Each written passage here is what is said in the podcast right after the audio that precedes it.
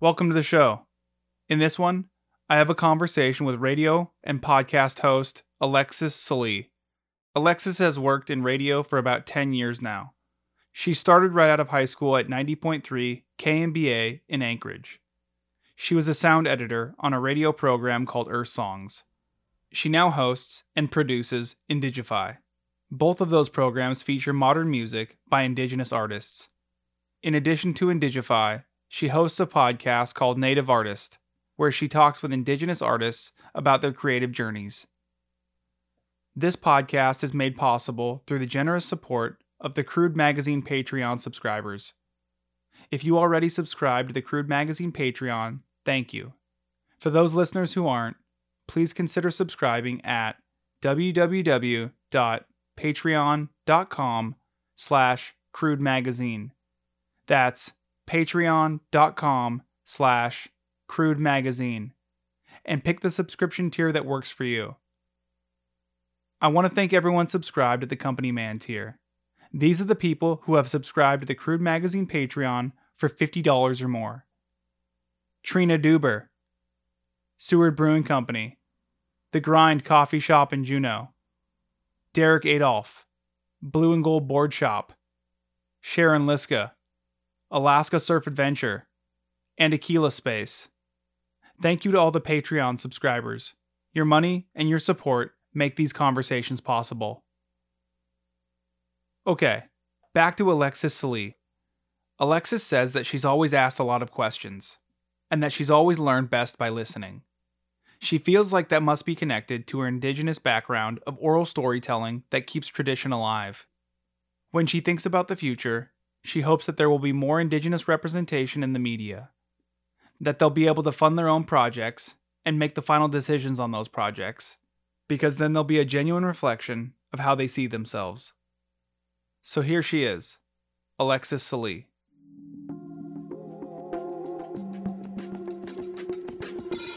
this red light right here, it means we're recording. Okay, fired up. Crude Conversations. Listen more, then you talk. Go to work. It's funny how the longer that you're in audio, the more audio equipment you acquire. right. Yeah. Everything. Uh, I do like a lot of different um, sound design and editing for movies and projects. So everything that I can get my hands on, even just I'm starting to find myself buying smaller mics too, stuff that I can travel with and like, you know, record something quick on my phone. Um, I've bought quite a bit of equipment through this quarantine so far.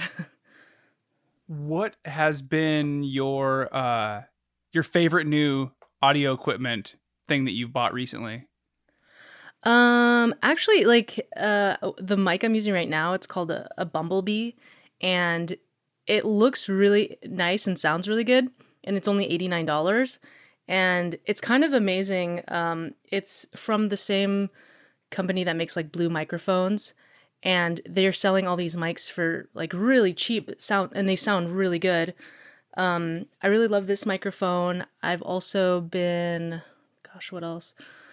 Um, there's since I work in production, we've had to really like pivot our remote production recording and trying to do that without breaking the bank. And so we've been using the Rode Wireless Go kit. And if you ever use lavalier mics, you have to pair them to the same frequency. And sometimes that can be really hard for someone that doesn't really know tech that well.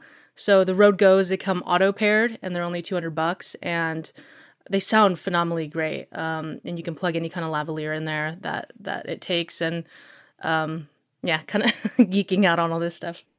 You know, one thing that I've noticed having done the the podcast for a couple years now is that in the beginning I was super meticulous about the audio quality and it got to a point where um listeners were like dude it sounds fine it sounded fine for the last like couple months for the last year like you're just you know you're kind of spinning out That's what it is. I mean, even when I edit, I I sometimes I'm like, am I overdoing this too much? Like I'm getting way too into this. For sure. So, how are you? I'm I'm doing pretty good. Uh, I just uh, got came home on Monday. Feels really good to be home. I was uh, quarantined in California um, for the last few months. It's nice to be with family, and uh, I'm quarantining in one of the rooms here. Um, and it's gonna be nice to go camping this weekend. So I'm looking forward to it. How are you doing? I'm good. I'm good. I'm actually um I've talked about it a few times on the podcast as well as with my wife, but the quarantine aspect of this pandemic um really works well with me.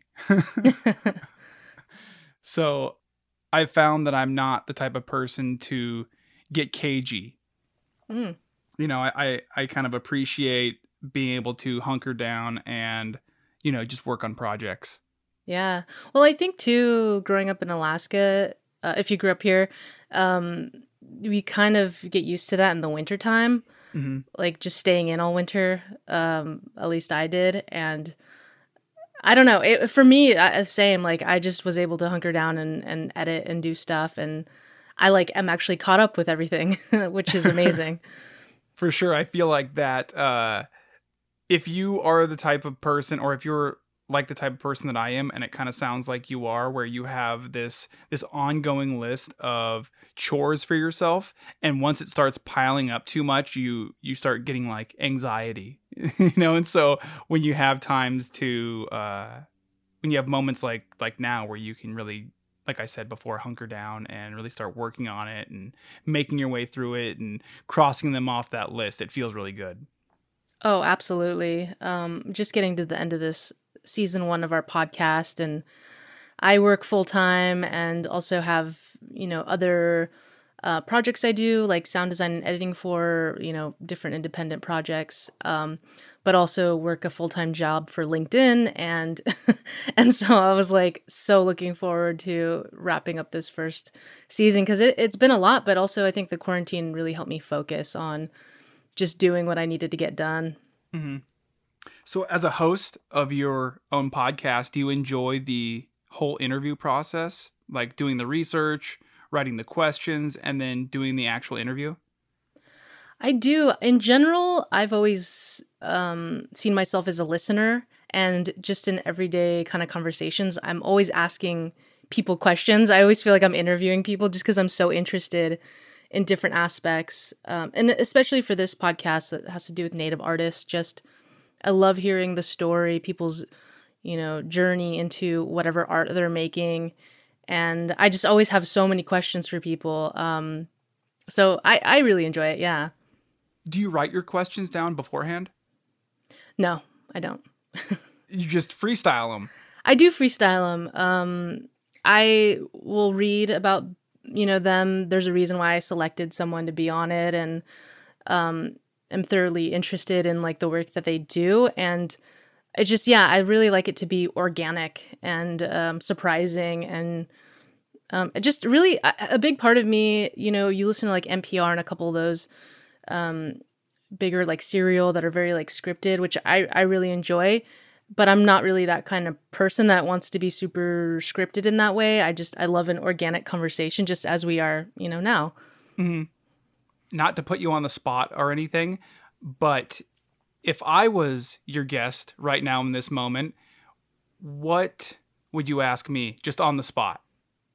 Well, just what I know about you. Um, you know, we met when we did the the um, what was it like the media institute? We were in Fairbanks, and we were able to do like this um, training course for Native youth. And I guess what I would want to ask you is, how did you even get into media and doing this podcasting that you're doing? Um, and and you work for the Teen Media Institute, right? Yeah, the Alaska Teen Media Institute. I'm a youth mentor there. Yeah. and I think that's so cool. It's uh, that that workshop really opened my eyes to see um just to see the the kid. You know, we did a we did um like a video um sort of workshop setup, and to see the the kids really get into that, and even the shy ones that didn't want to be on camera, like to be operating camera and to have that opportunity and it just to open their eyes in that way really i really took so much a- away from that experience and i don't know maybe i'm getting older where i'm like i need to give back more Well, I think that's a good that's a good transition. You know, I think that that comes that that's a healthy byproduct of uh, maturation. Is you want to see the next generation do better than our generation or even you know our parents' generation.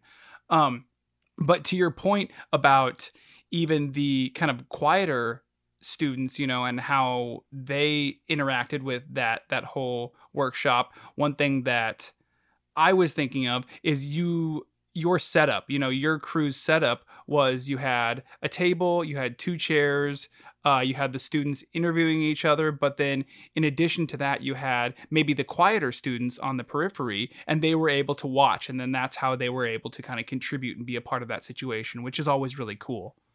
Right. I mean, I'm I'm naturally an introvert and what got me um really well, I started in radio and my the area that I found myself most comfortable was, you know, in an editing room editing, where I didn't really have to do a ton of interacting or like perform uh, or host, which I do now. But that was part of my growth, and and you know, I think everyone finds a, a an area where they feel more comfortable. There was a couple of girls that were like, I want to be the host. I want to ask the questions. Um, and there was a couple people that were like, no, I don't. I do not feel comfortable in that. And it's like you, there's still a place for you. Um, to to be involved and and I don't know, it's exciting. I, I keep trying to brainstorm other ways that I can get more involved. So you mentioned um or we've been talking about students. How were you as a youth? Have you always been a conversationalist or a good listener? I, I guess I relate to a lot of the quieter um, students that you know w- would have been in that workshop. I was really uninterested in a lot of things and it's funny now where i'm where you know i'm so interested in things now where i'm like oh, i wish i listened in those classes. Uh, you know like oh i wish i, I wish i kind of took some of that um you know math lessons that i i just didn't care about. But um no i, I was a pretty shy kid but in certain circles you know like in in, cer- in certain friend circles i was very comfortable and and um was honestly I was always just ready to take off and and try new things. Like mm-hmm. I if I could have gone from like elementary to college, you know, skip middle school and high school and all that weird awkwardness. yeah. Like I was so excited to go to college and like live on my own and like just explore the world. You know, I grew up in Anchorage and I was always just ready to see what else was out there. So I moved away at 19 and went to the farthest place. Uh, I went from Alaska to Florida um, so Full Sail, right? Yeah, Full Sail. Got my degree in recording arts. And so at Full Sail at college, that's where you felt like you really started to excel. Well, I, I excelled, I think, right after high school. Um, I had an opportunity to work at KNBA here in Anchorage and uh, had some good mentors um, that were willing to just you know, I think you get to a place when you've worked in audio for so long, you're like, yes, I'll, anyone that wants to edit my interviews, please. and I was the one that was willing to do that. Um, and so it was fun for me to go and edit and learn how all this works. And um, I've always been, you know, like I said, I'm more of a listener. So I, I, that's how I've always learned is to, through audio or through hearing people speak.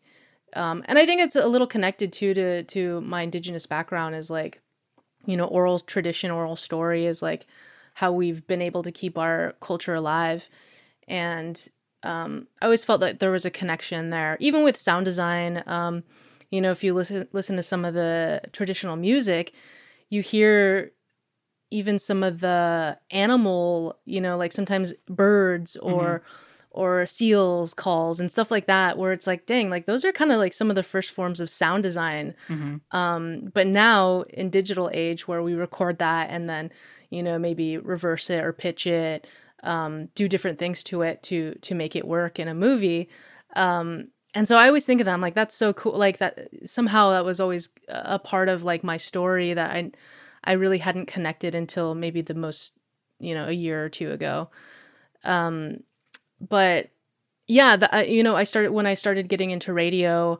I was like, I like this stuff. Like, I really want to do sound effects for movies. Like, that would be amazing. And I always really wanted to get into movies. And so, after I kind of felt like I got to a point in radio where I was like, okay, like, I need to do more than this dialogue editing. Um, that's when I pursued my degree in recording arts so I could, you know, go to Hollywood and, and work on movies. So I was I was reading through your bio on the Indigify website, and it seems like there was a point where you shifted gears and focused more on projects that told the stories of indigenous peoples. Does that sound about right? Yeah. Um, I I you know, after going to LA and really having not everyone has a story that they were able to get a, a job in the audio industry, audio post production, working on uh, film and TV, and I was lucky enough to to do that and be a mix tech. So, if you think of a theater and you think about a console in a theater, it's called a dub stage has a huge like a huge you know 60 fader um, console and i was a mix tech so i basically was kind of in the back and I made sure that all these channels read each other and was kind of supporting our final deliveries um, that would go to you know the final basically the final mix right before it goes into a movie theater mm-hmm. and once i felt like i was learning and excelling at my job and you know that was like it was weird because you know i had one idea of like i just want to like do these amazing movies and and then at some point in my growth as a person I started to realize like the movies that I was working on and putting my time and skills on weren't really like I wasn't really getting anything out of it. You know, there was some like, you know, B and D or C like horror movies that I was like, these are so bad. Like people are giving these people money for this, you know? And I'm like, yeah.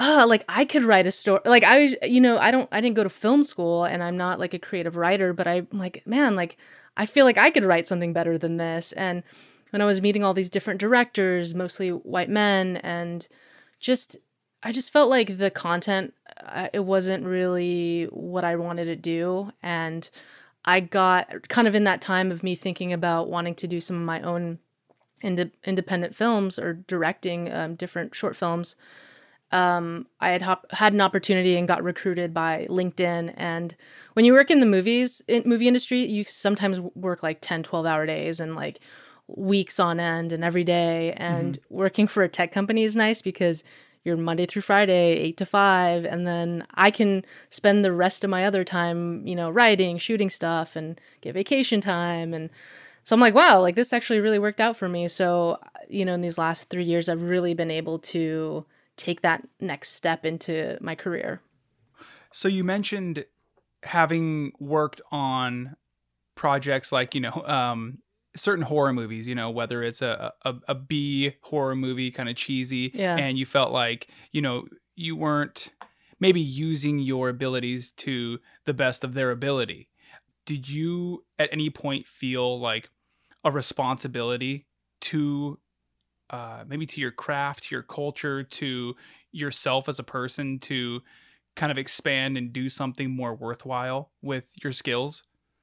I guess I didn't feel a responsibility to anyone, um, but what I did feel was that if I ever wanted to see an Inuit person in a like in a big feature film, you know, in a theater, like who like an Alaska Native person or you know Alaska Native Inuit person, like we don't have a whole lot of people, you know. Um, and I felt like a, a, part of me is like I I learned so much from these different people that worked on huge like blockbuster films that you know I, t- I took away a lot and learned a lot and um I just felt like I don't know, maybe it was a little bit of a sense of responsibility, but I just felt like if I was ever going to see, you know, an Inuit woman, an Alaska Native woman on the screen, that maybe I'd have to step up and start doing that.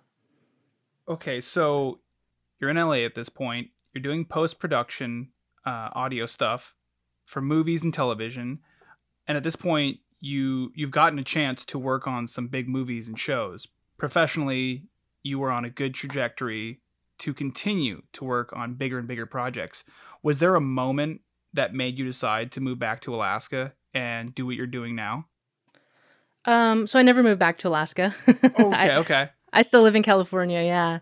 Um, I uh, and that, I don't know, maybe eventually I will. Who I think uh, it's weird because I spent so much of my youth wanting to get out of here and dreaming about what more there was, and now as I'm getting older, like literally every year I come back like home, like every summer or Mhm. like because all, all my family's here, you know, um, my commu- a lot of my communities here, and it's just it's home for me. It's a place I come back to, and I do see me at some point, maybe in the future, planting some roots um, back home.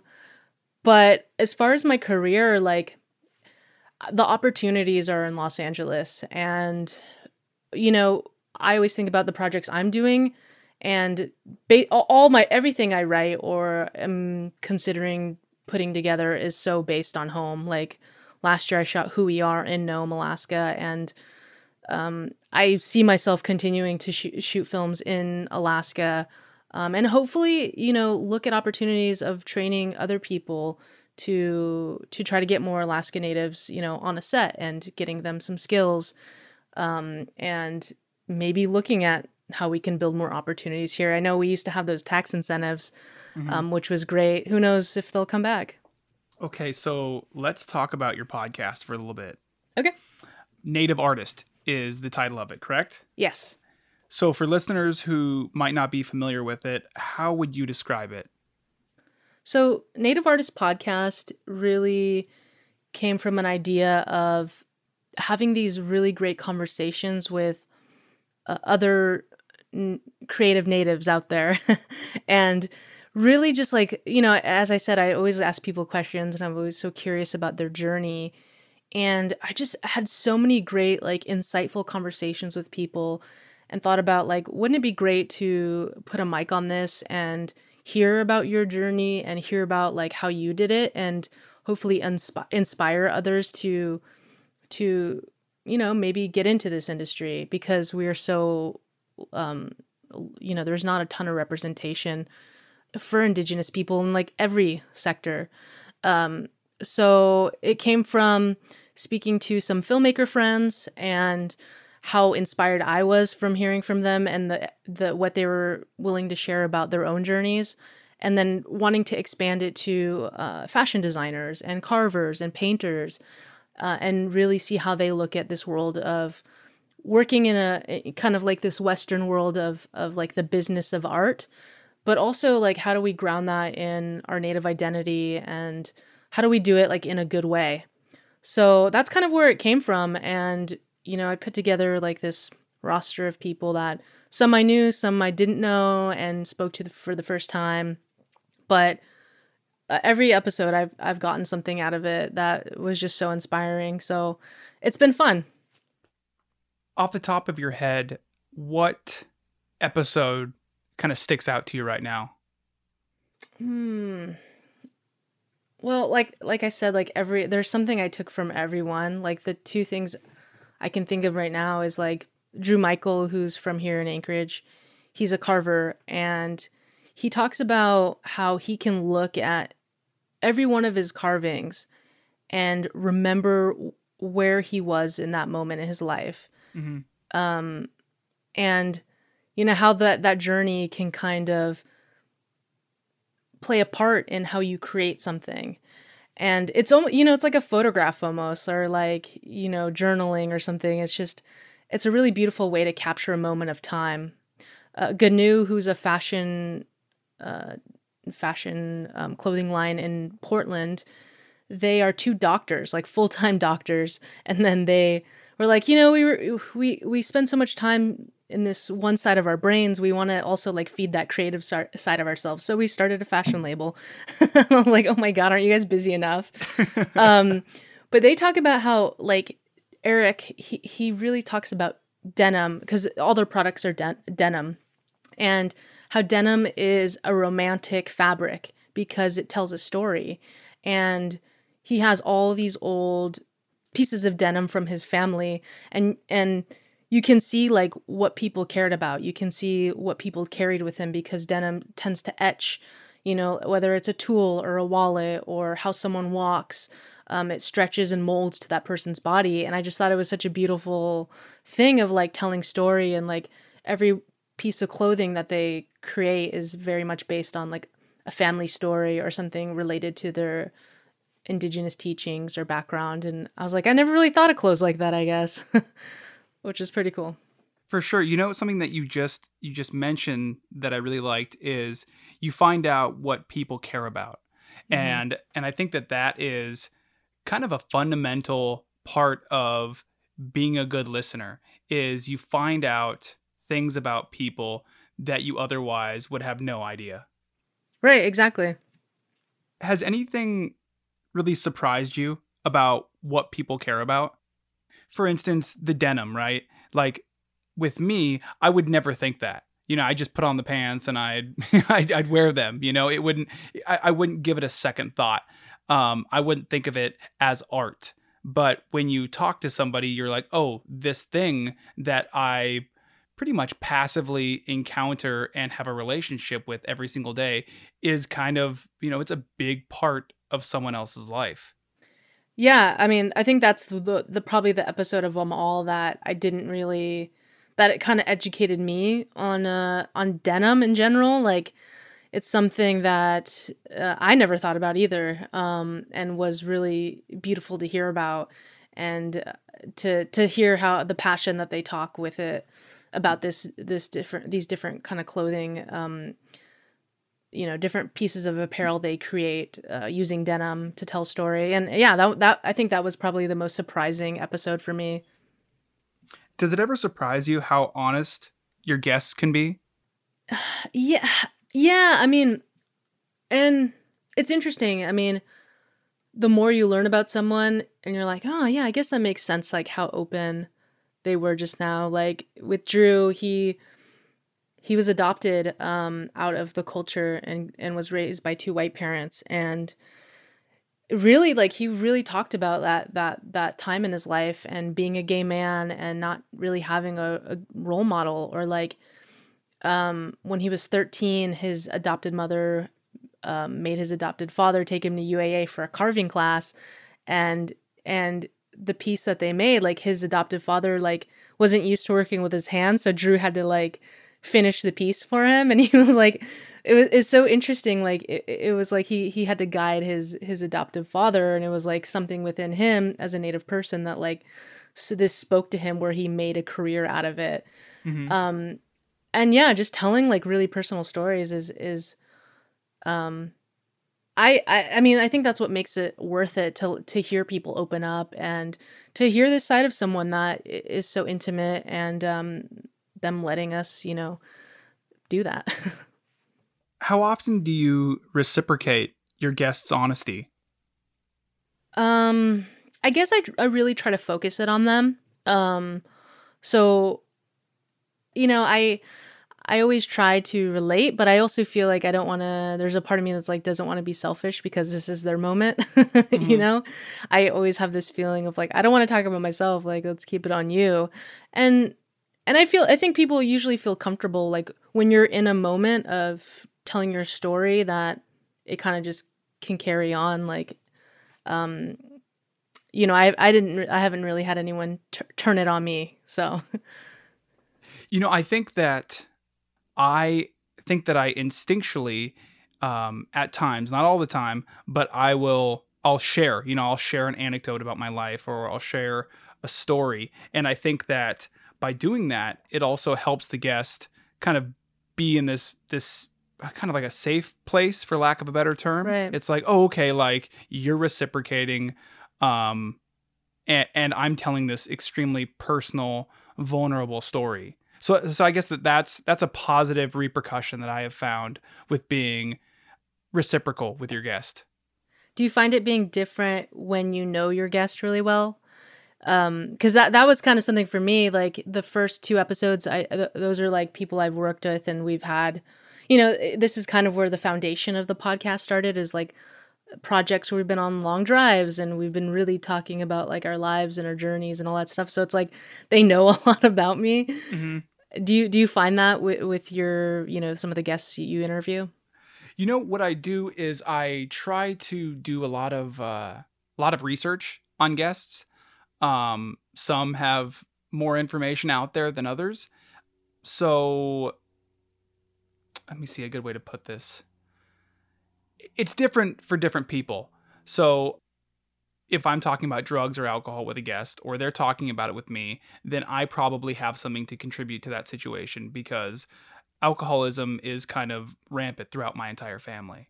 Not my entire family, but large portions of my family. So I actually have something to contribute to that. Whereas if I'm talking to, say, um, a buddy about snowboarding, that sounds like, or that seems like it might remain a little superficial, right? Mm-hmm. So it, it really depends on the subject that we're talking about and if I have anything to contribute to that subject.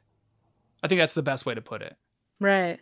Yeah, I think the biggest one through this podcast specifically, and actually, I mean, even the regular weekly show that I do um, for radio, it's like identity is such a huge one um, that we all face because, you know, as generations move on and on, we're going to be a little bit more mixed and mixed. And I'm half Mexican, half Inupiaq. So, um, like, it's, it's a weird place and like not knowing where you stand and i mean like sometimes you feel like which community do i belong to and it's like i belong to both or you know trying to find yourself within that um and that's that's a common thing I, I see when i speak to a lot of people is just trying to find your identity as as a person Do you feel like your identity and your culture help inform your questions and your understanding of your guests? I do. Um if it's different, you know, I've talked to some people that they grew up very connected, um grew up on the reservation or the reserve in Canada or a village.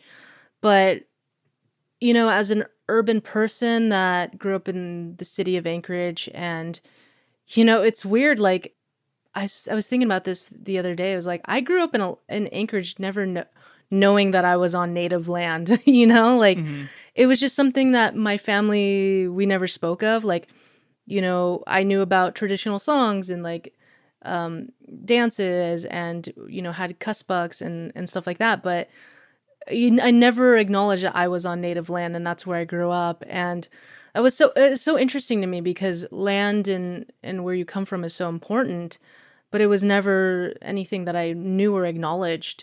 Um, and I grew up with a ton of shame. Um, you know I grew up in Eagle River and Anchorage and I always identified with being Mexican because there it felt like there was a stigma um, and it took a while for me to really start identifying as Alaska Native or Inupiaq and I I- I just see so much joy in like the youth that are coming up now where it's like you know they're I don't I mean I don't I can't speak for everyone but doesn't it seems like they're very much more proud than I was growing up. Um that, you know I had a lot of white friends and I didn't know a lot of native people and it was just a very confusing time um and so we, we talk about all that and I'm, we're able to talk about that confusion of you know being urban and native but then not really growing up with your teachings and like sort of like these gaps of culture that you just didn't know about or didn't grow up with You know, looking back, why do you think you had this shame about your identity? I think it's because I had, I feel like I'd heard about, cer- you know, people said certain things growing up. The big one is like the whole drunk native thing, right? A lot of the homeless population was native, but I feel like that's hyper focused because I think the homeless popul- po- the homeless population is very diverse. Mhm. Um, so, but it, there was always like this weird like thing of being a drunk native, or like there was something about just I don't know what it was. It's just something that revolved around it, where it was just easy for me as a brown person to be like I'm Mexican, you know, and and uh, yeah, I don't I don't know what it was about that time, and it could be just part of that feeling like I grew up with a, in a white neighborhood in Eagle River with like mo- mostly military families that you know I felt like didn't wouldn't understand any of this. Where it's like, what if I grew up in like you know a village or like what what would my experience be like Mhm. Than growing up in a city?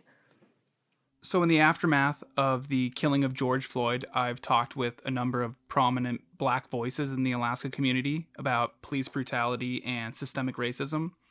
And many of them have said that Alaska Native people endure the worst racism in Alaska. Do you have any thoughts on that? Oh yeah, absolutely. I think, uh, and we feel the repercussions still. Um, and I mean, even if you look at some of the statistics, I know that Alaska Native people, it's like, I think Alaska Native men are like number one, and then it's black men For for pol- police brutality. I'm not 100%, I could be wrong. I feel, but I know, you know, Native and, and black men um, were the highest, among the highest here in Alaska. I think, you know, I'm not an expert in this, so I don't really feel that comfortable speaking about it, but um yeah. well, you can talk about it through your own perspective. I think that that that's always super helpful. Yeah, so I, I mean, I think it's really related to basically the the history of Alaska, the trauma that has happened, and you know, I think that a lot of our people, a lot of our youth, especially, and my family's very much been affected by this. Seeing a lot of our young people getting into drugs, specifically meth and alcohol, and turning to those things because of what has happened to our people and it's all related to our identities you know in a in a native environment there was a place for men like you know they were our warriors they were um the hunters they they had a, a place. And moving into this western world i see a lot of young men you know spe- just talking from my own um family like some of the young men in my family are lost and they don't really know their role in society.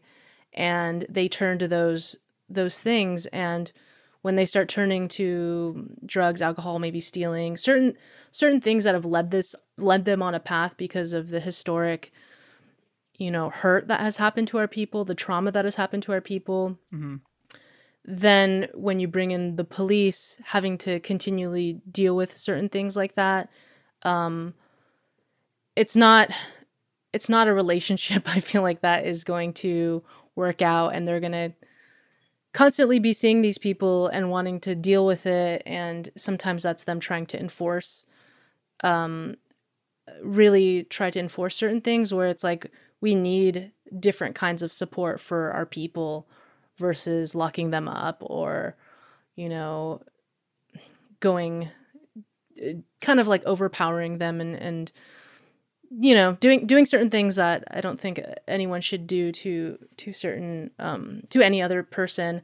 But I think the biggest thing is like we really do need better response in our community for drug abuse and mental health like Mhm. there's so much I feel like mental health is such a huge one Well, especially here. I mean, we were talking about the isolation. We were talking about quarantining at the very beginning of this, right? And how, uh, or at least I was saying that it really meshes with me, right?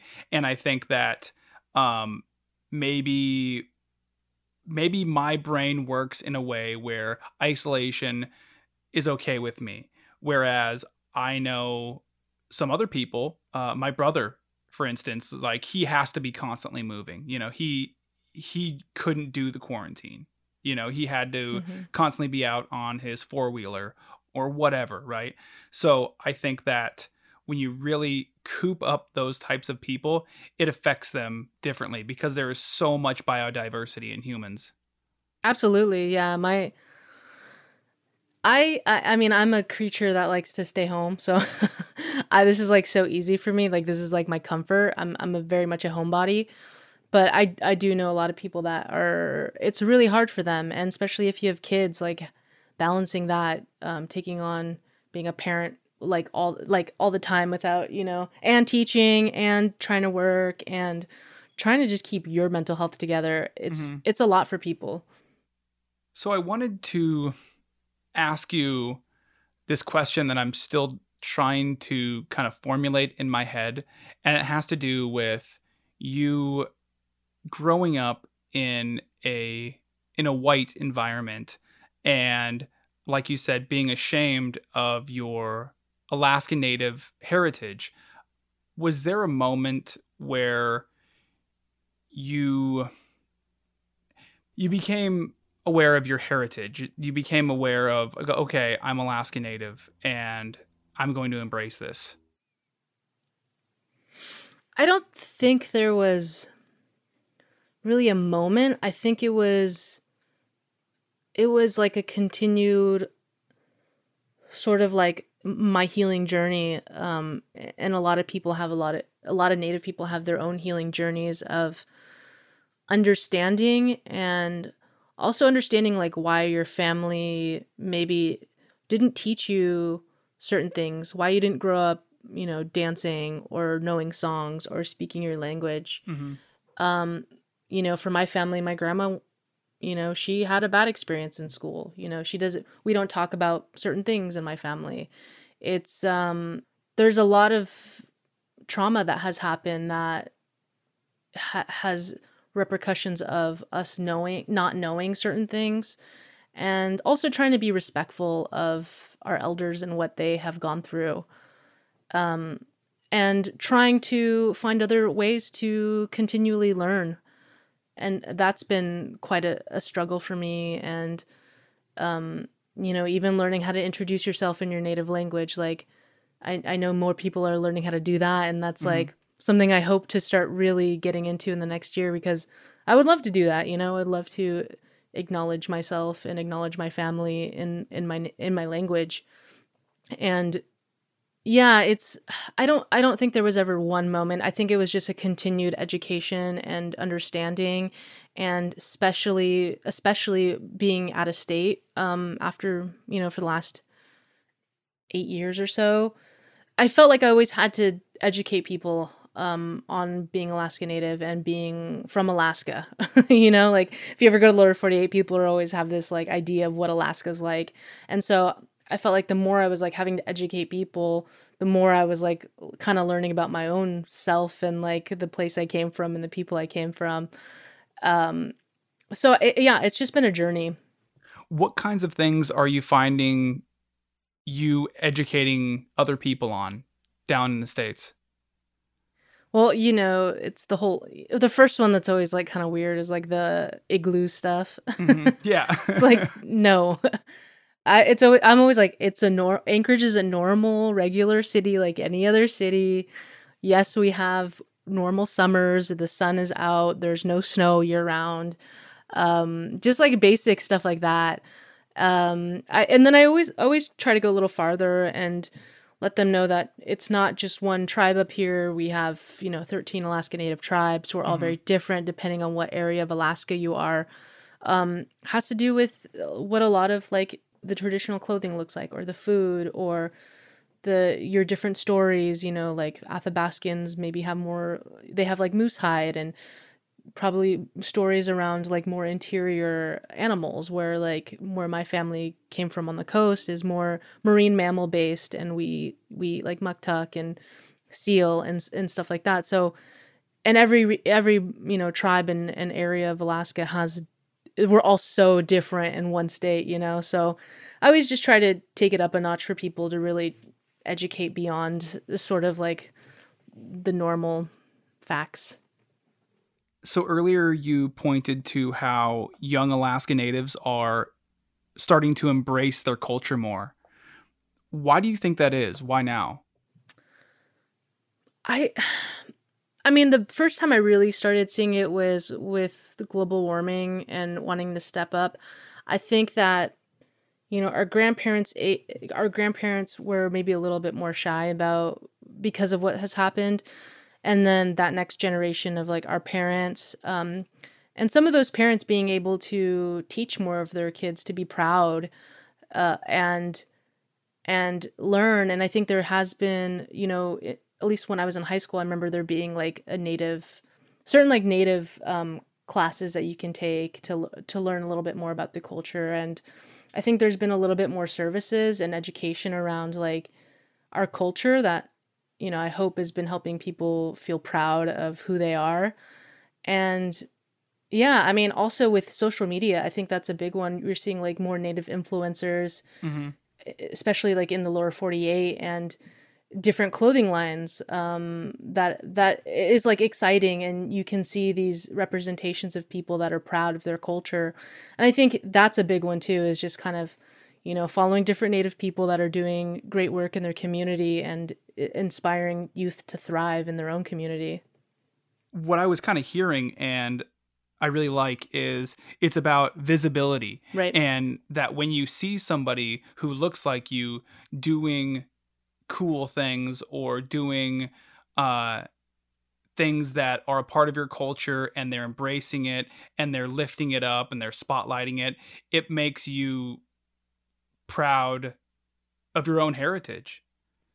Right. Yeah. I mean, I I always get inspired when I see other native filmmakers doing um, you know, stories on on their culture and you know, it, it could be anything. Like I have a really good friend who he just shot like a little a little video on um his first his wife was pregnant with his first child and you know just like this little video of like to his future child and it was so beautiful that like it wasn't like super like nativized or anything it was just like 2 Mhm. native people sharing their love story to the youth that they're the, the child that they're about to bring into the world and and to do it in such a high quality way and um i i'm seeing more and more people like my buddy uh chad and and was directed by my friend Ben in Washington. They had a on, online concert for the for um, COVID nineteen relief, and in Washington, and uh,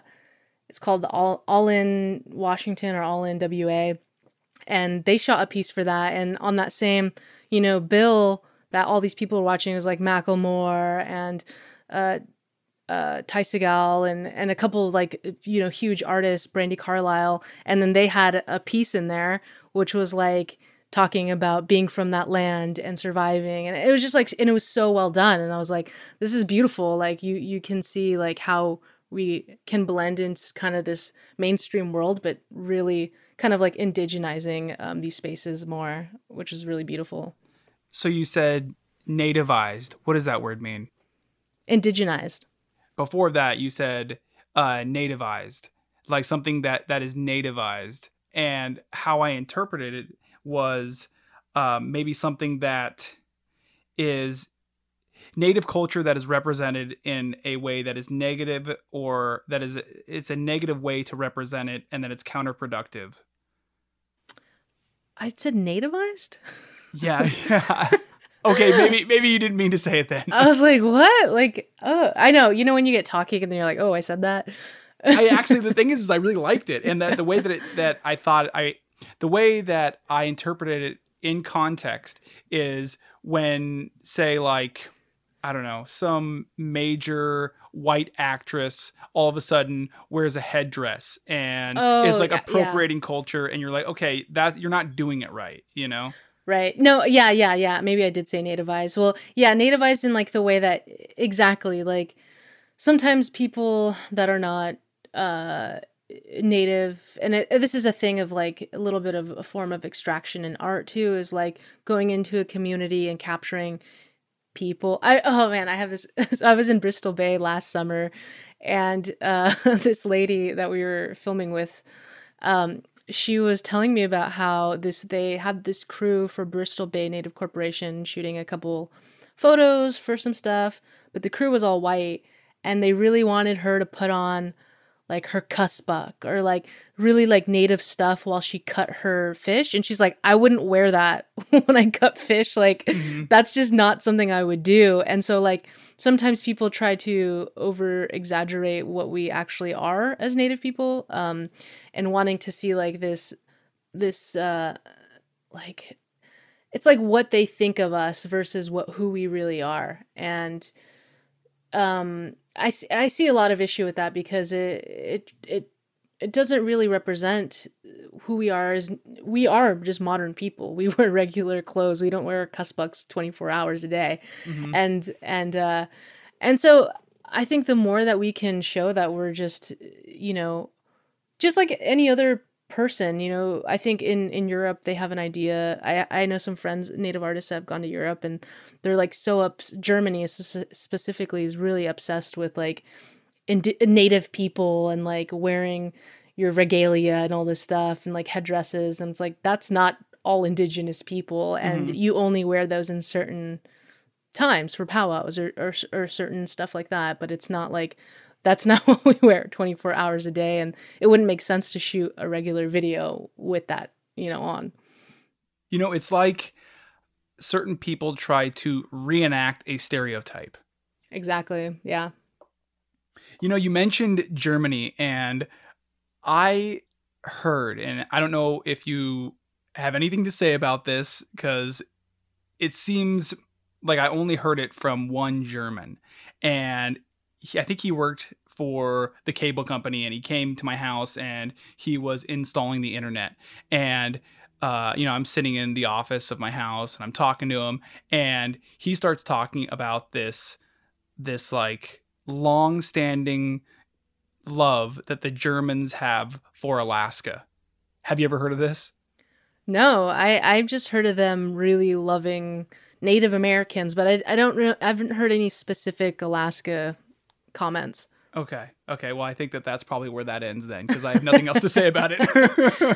Well, it's funny because when I talked to to um, Eric and Amanda of Ginew, they talked about going to, I think it was China, and there's so many, there's so much like native extraction of of culture in China, and a lot of it, he was telling me like, a lot of it starts around like, uh, a Chinese man who was um, blessed by the Navajo people and, you know, allowed him to make these different jewelry, different Navajo jewelry. And so they sell all this Navajo jewelry in China um, without any native people for miles, you know, like not one native person involved. And he's like, it makes me so upset because I know amazing like silversmiths and like amazing jewelry makers and they're struggling to get by where like these people are taking someone's culture and like making all this money off of it.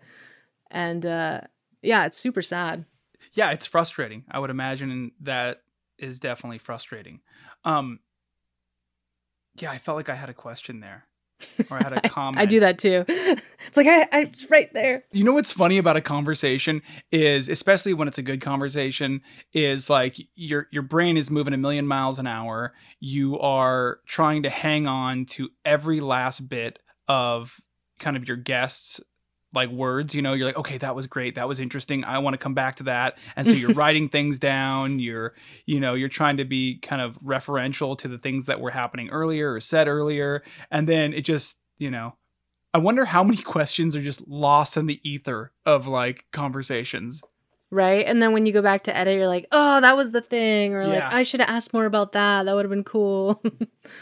You know, I I really beat myself up um, in the beginning of this podcast because I was like, okay, I want all of these to like cover everything, and it hit me. I had this epiphany one day after doing a podcast, and I was wrapping up. I was, you know, uh, wrapping up the cords. I was putting the audio recorder away. I was, you know, putting the mics back in their cases, and I was like, you know what these are is they're every single one is a time capsule of where that person's mind was in that moment and it can never be recreated and so looking at it that way every single one is completely unique and completely special right.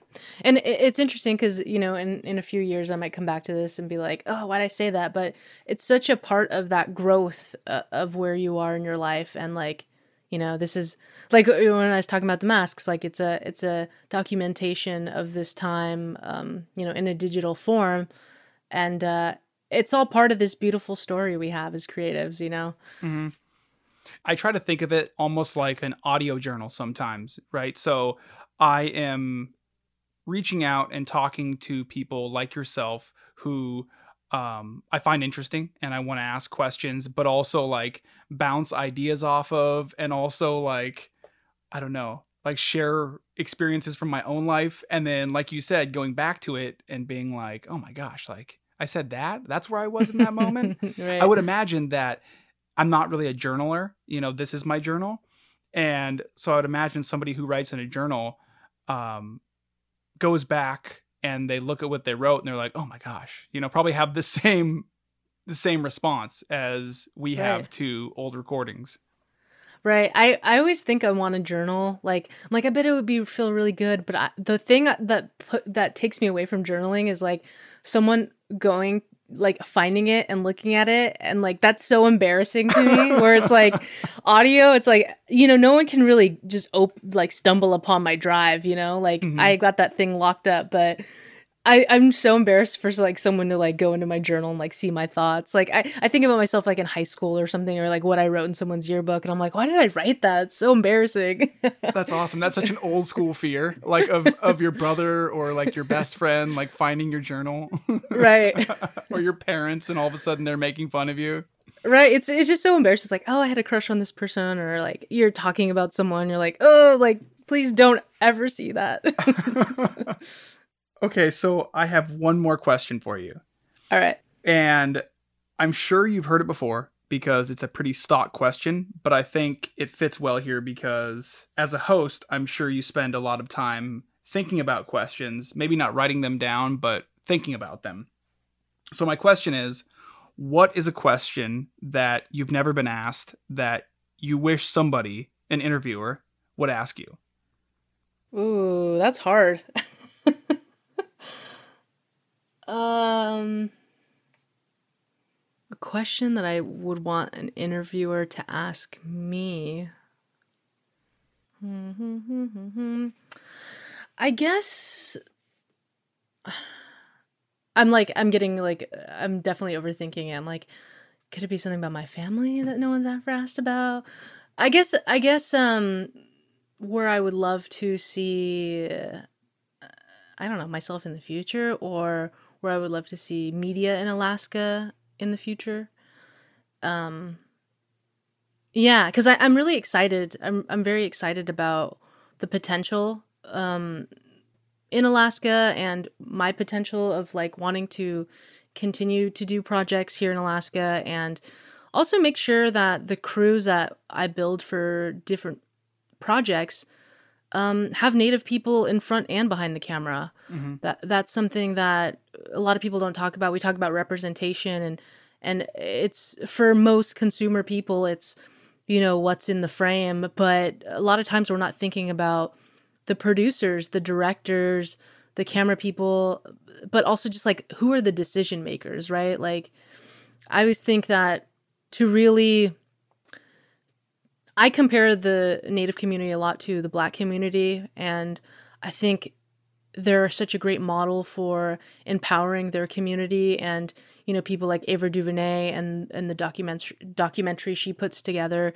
like her crews are you know it's very much like black people making decisions and I would love to see that for for our community. I would love to see indigenous people being able to fund their own projects and being being able to make the final decisions on those projects in the way that you know we truly see ourselves in the way that we truly want to tell a story without you know these or having some allies that really can help um you know push push our stories in the right way and and help our creatives really get the full story that they want to put out there without like you know having their own stamp on it you know like Mm-hmm.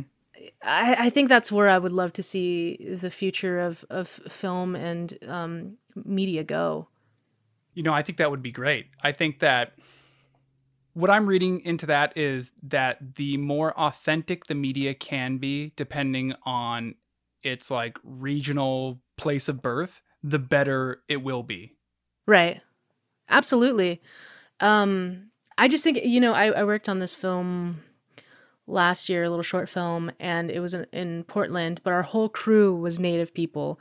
And it was just like so cool. Like, and, and I think there's more power in like, you know, I can teach someone how to hold a mic. I can teach them about mic placement and, uh, what phantom power is and leveling and what to look out for and you know like i can teach people those it's just us having the patience to do that and um and if we don't start fostering these young people to come into this industry we're never going to see any change in representation.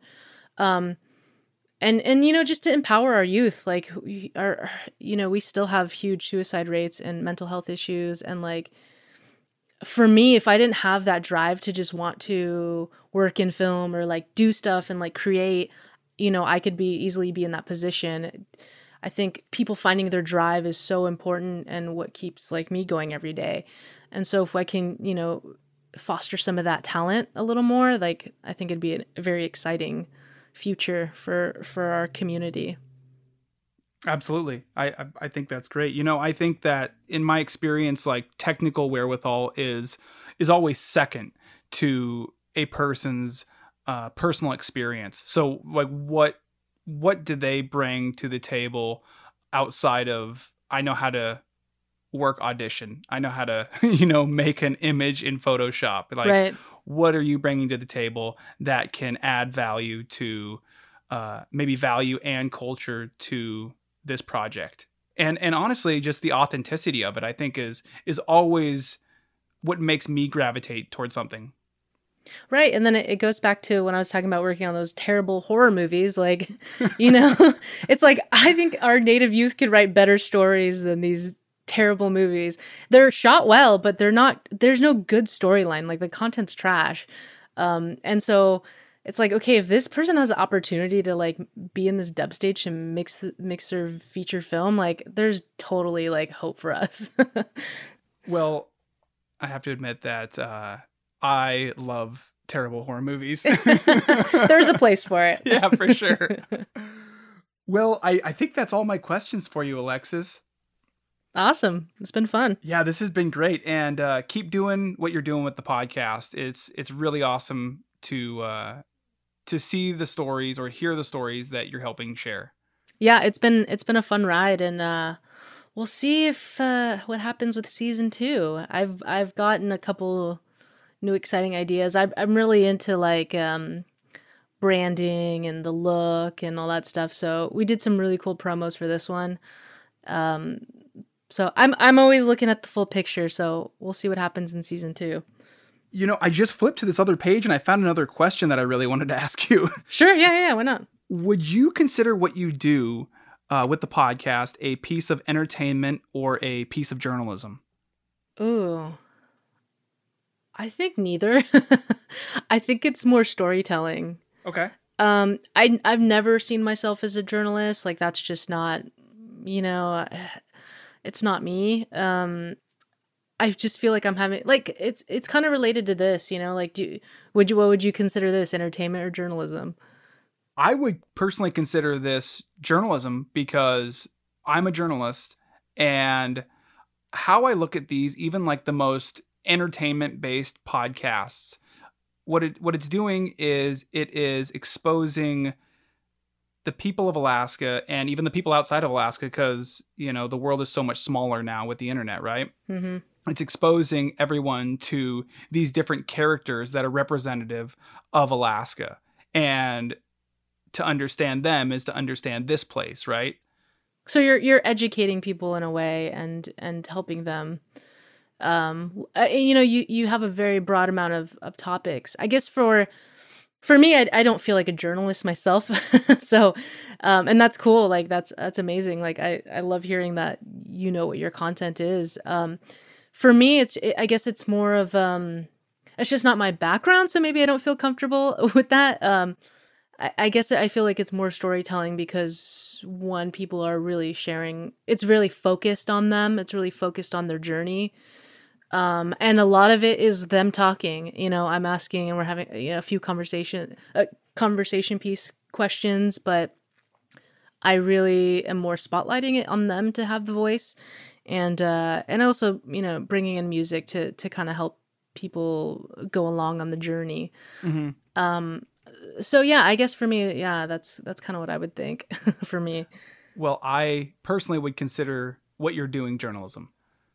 Hmm. I've won a couple journalism awards, which is interesting. well, there you go. You're a journalist. Congratulations. I'm just realizing it after, gosh, what, ten years in radio. no, I, I mean, because I, um, you know, working in for what used to be called Earth Songs with Cheyenne, and then it becoming Indigify.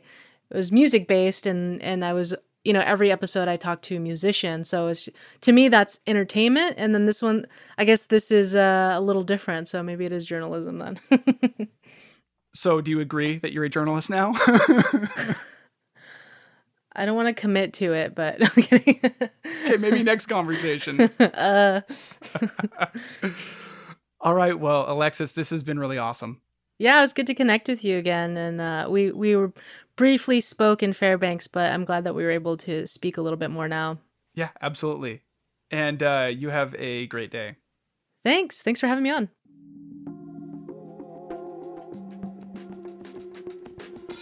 You can support local grassroots journalism at www.patreon.com slash crude magazine. Crude Conversations is written, hosted, and produced by me, Cody Liska, for Crude Magazine. Music was produced by Alcoda Beats.